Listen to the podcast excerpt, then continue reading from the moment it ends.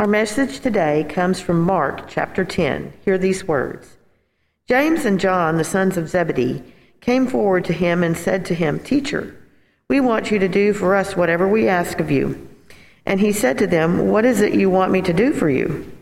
And they said to him, Grant us to sit one on your right hand and one on your left in your glory. But Jesus said to them, You do not know what you are asking. Are you able to drink the cup that I drink, or to be baptized with the baptism that I am to be baptized with? They replied, We are able. Then Jesus said to them, The cup that I drink you will drink, and with the baptism with which I am baptized you will be baptized. But to sit at my right hand or at my left is not mine to grant, but it is for those whom it has been prepared. When the ten heard this, they began to be angry with James and John. So Jesus called them and said to them, You know that among the Gentiles, those whom they recognize as their ruler lords over them, and their great ones are tyrants over them. But it is not so among you. But whoever wishes to become great among you must be your servant, and whoever wishes to be first among you must be slave of all. For the Son of Man came not to serve, but not to uh, be served, but to serve and to give his life a ransom for many. This is the word of God for the people of God. Thanks be to God. There are five Atlas stones in the world's strongest man competition. Uh, they look like this if you've ever seen them before. I hope you have. They range in size from 100 kilograms, that's 220 pounds for those of you keeping track of the metric system at home, all the way up to over 200 kilograms. That's 460 pounds. The weights kind of differ depending on who makes them, and the, the objective is to hoist the stone up and put it onto this platform. That ranges depending on what year and the world's strongest man competition it is, anywhere between like 36 inches to 40 some inches. And uh, when it was first introduced, into the world's strongest man competition, it was almost impossible. Like, you just couldn't do it. It was never about getting all five stones up. It became uh, sort of like who could go the farthest, right? And now it's uh, you have to be able to get all five up to compete in the world's strongest man, but it's timed. So uh, in 2018, the title of the world's strongest man was this guy, Hafthor Bjornsson, right? Literally half Thor. That's his first name. His parents had high hopes high expectations from Iceland. You, you might better know him as the mountain from uh, Game of Thrones. He was literally the world's strongest man in 2018. But in 2019, he lost his crown after four events in the Atlas Stones, and it boiled down to an American whose name hopefully I can get Martin Zaligas of the United States and Matiz Kiselkov of Poland. I think I butchered that last name because I'm not Polish, but I did my best. And this is what happened.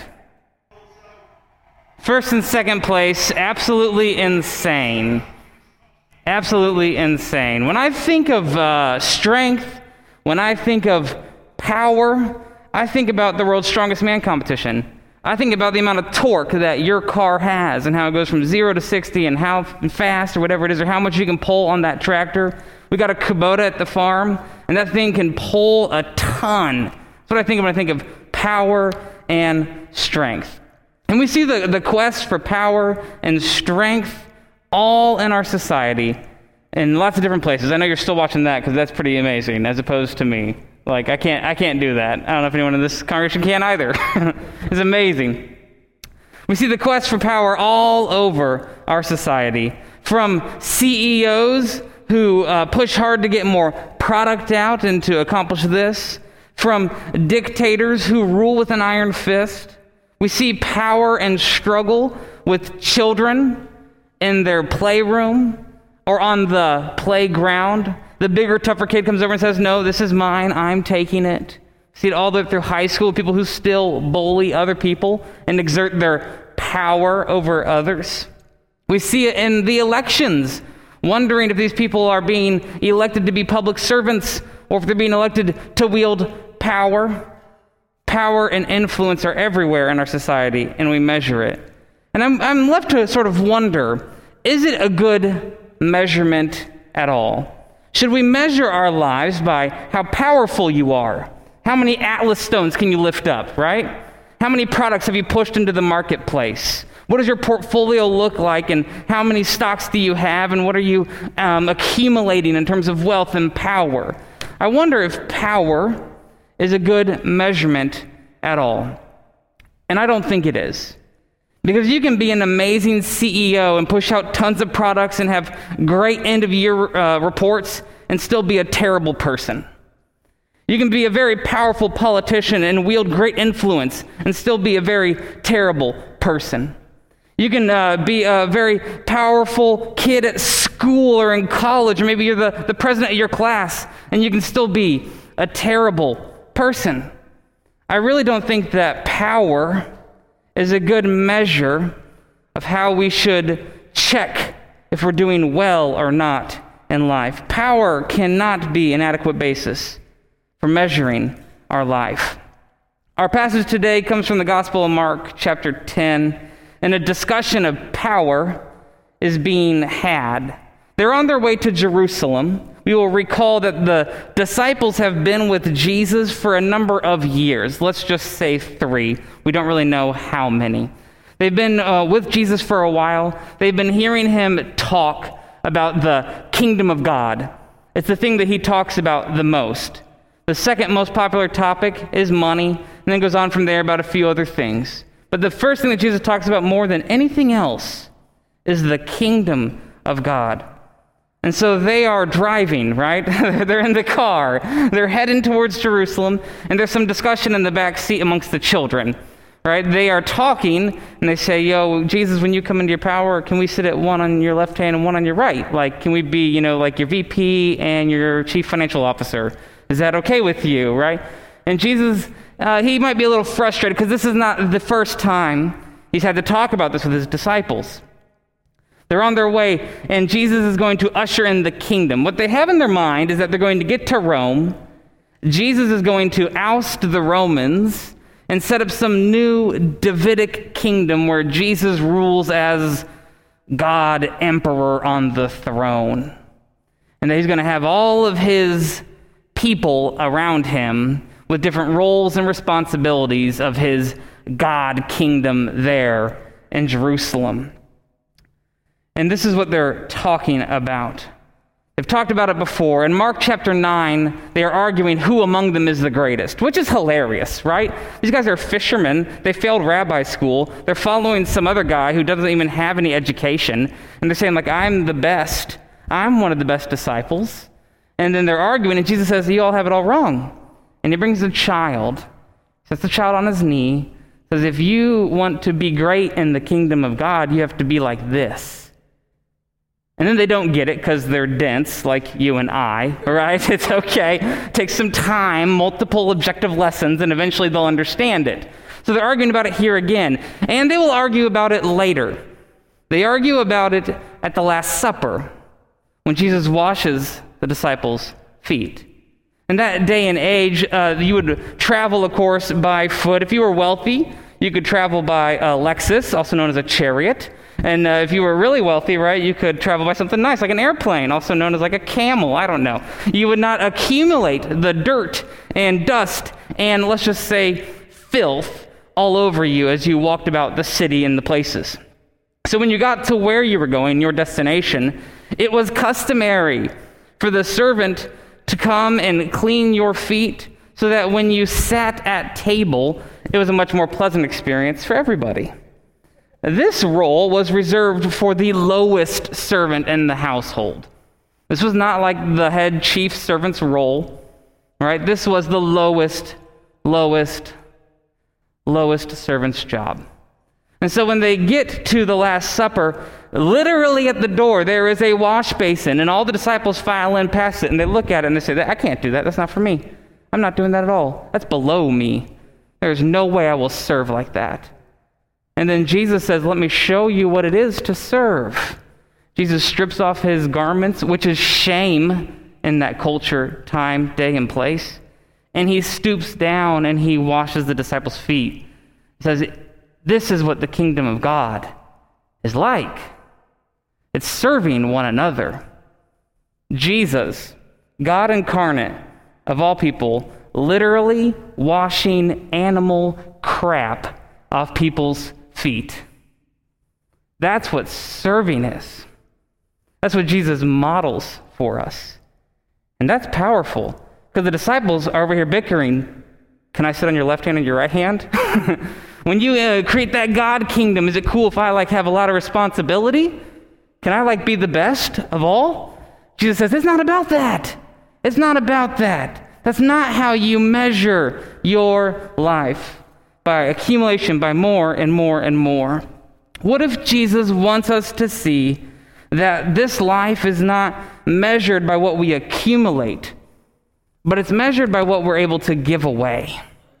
It's measured by what we're able to give away. How will your life be measured? The disciples, they thought like you and I, perhaps, that their lives would be about kind of giving or getting more and more and gaining more and more. And so that when Jesus comes into his power and maybe like their 401s mature, that they can take those nice vacations. They can build the house by the Sea of Galilee and retire and have it nice.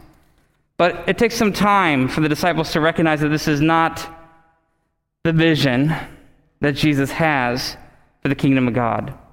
And maybe like you and I, we need to be challenged today to hear the words from Mark's gospel afresh and new.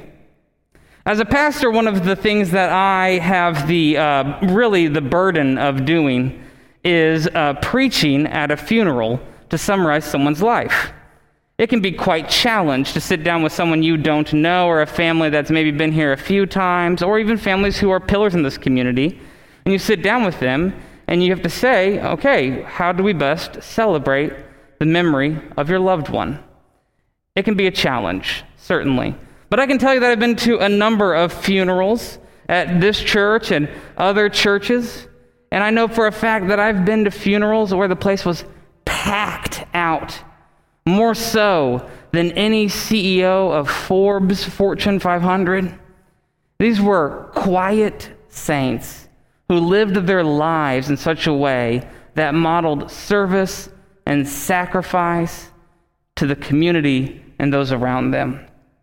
They realized that their life was not about accumulating more and more and more. And It was never about lining up with how society measures us, right? Society measured us measures us by our tax returns, right? How what's your uh, adjusted gross, gross income? They measure you by the car you drive, or the clothes you wear, or the business acquisitions that you get. What's your, your net worth? They measure you by all sorts of things.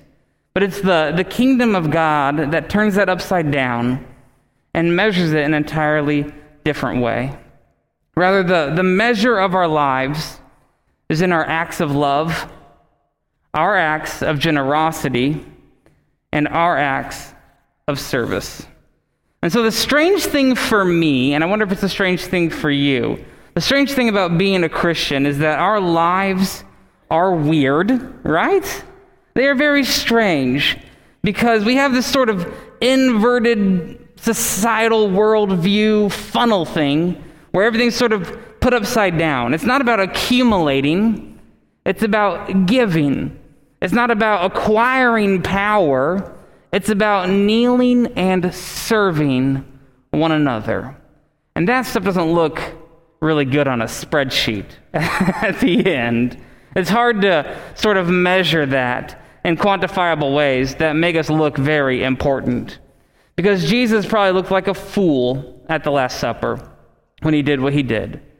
Those disciples all arguing about who's greatest, and then Jesus pulls up a kid and says, It's supposed to be like this. They go, I don't understand. What is it that Paul says? That the gospel is foolishness to those who are preparing, uh, perishing. It's something that we cannot quite understand. But when we situate our hearts and ourselves under the words of uh, Jesus and the Gospels, it begins to change who we are.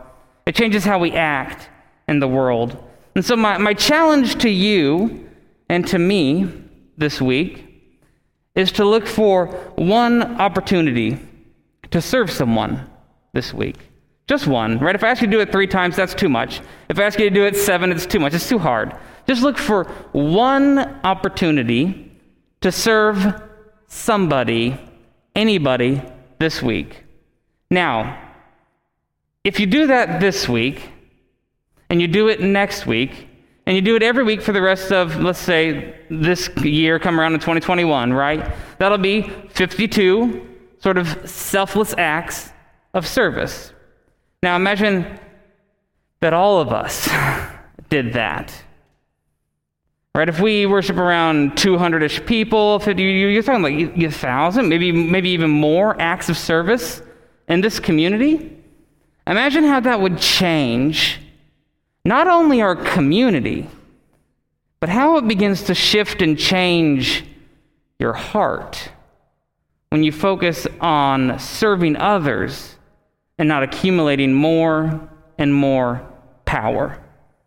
So may we be the type of people who relinquish and give back power as an opportunity to serve and not those who hold on to it. In the name of the Father, Son, and Holy Spirit, amen.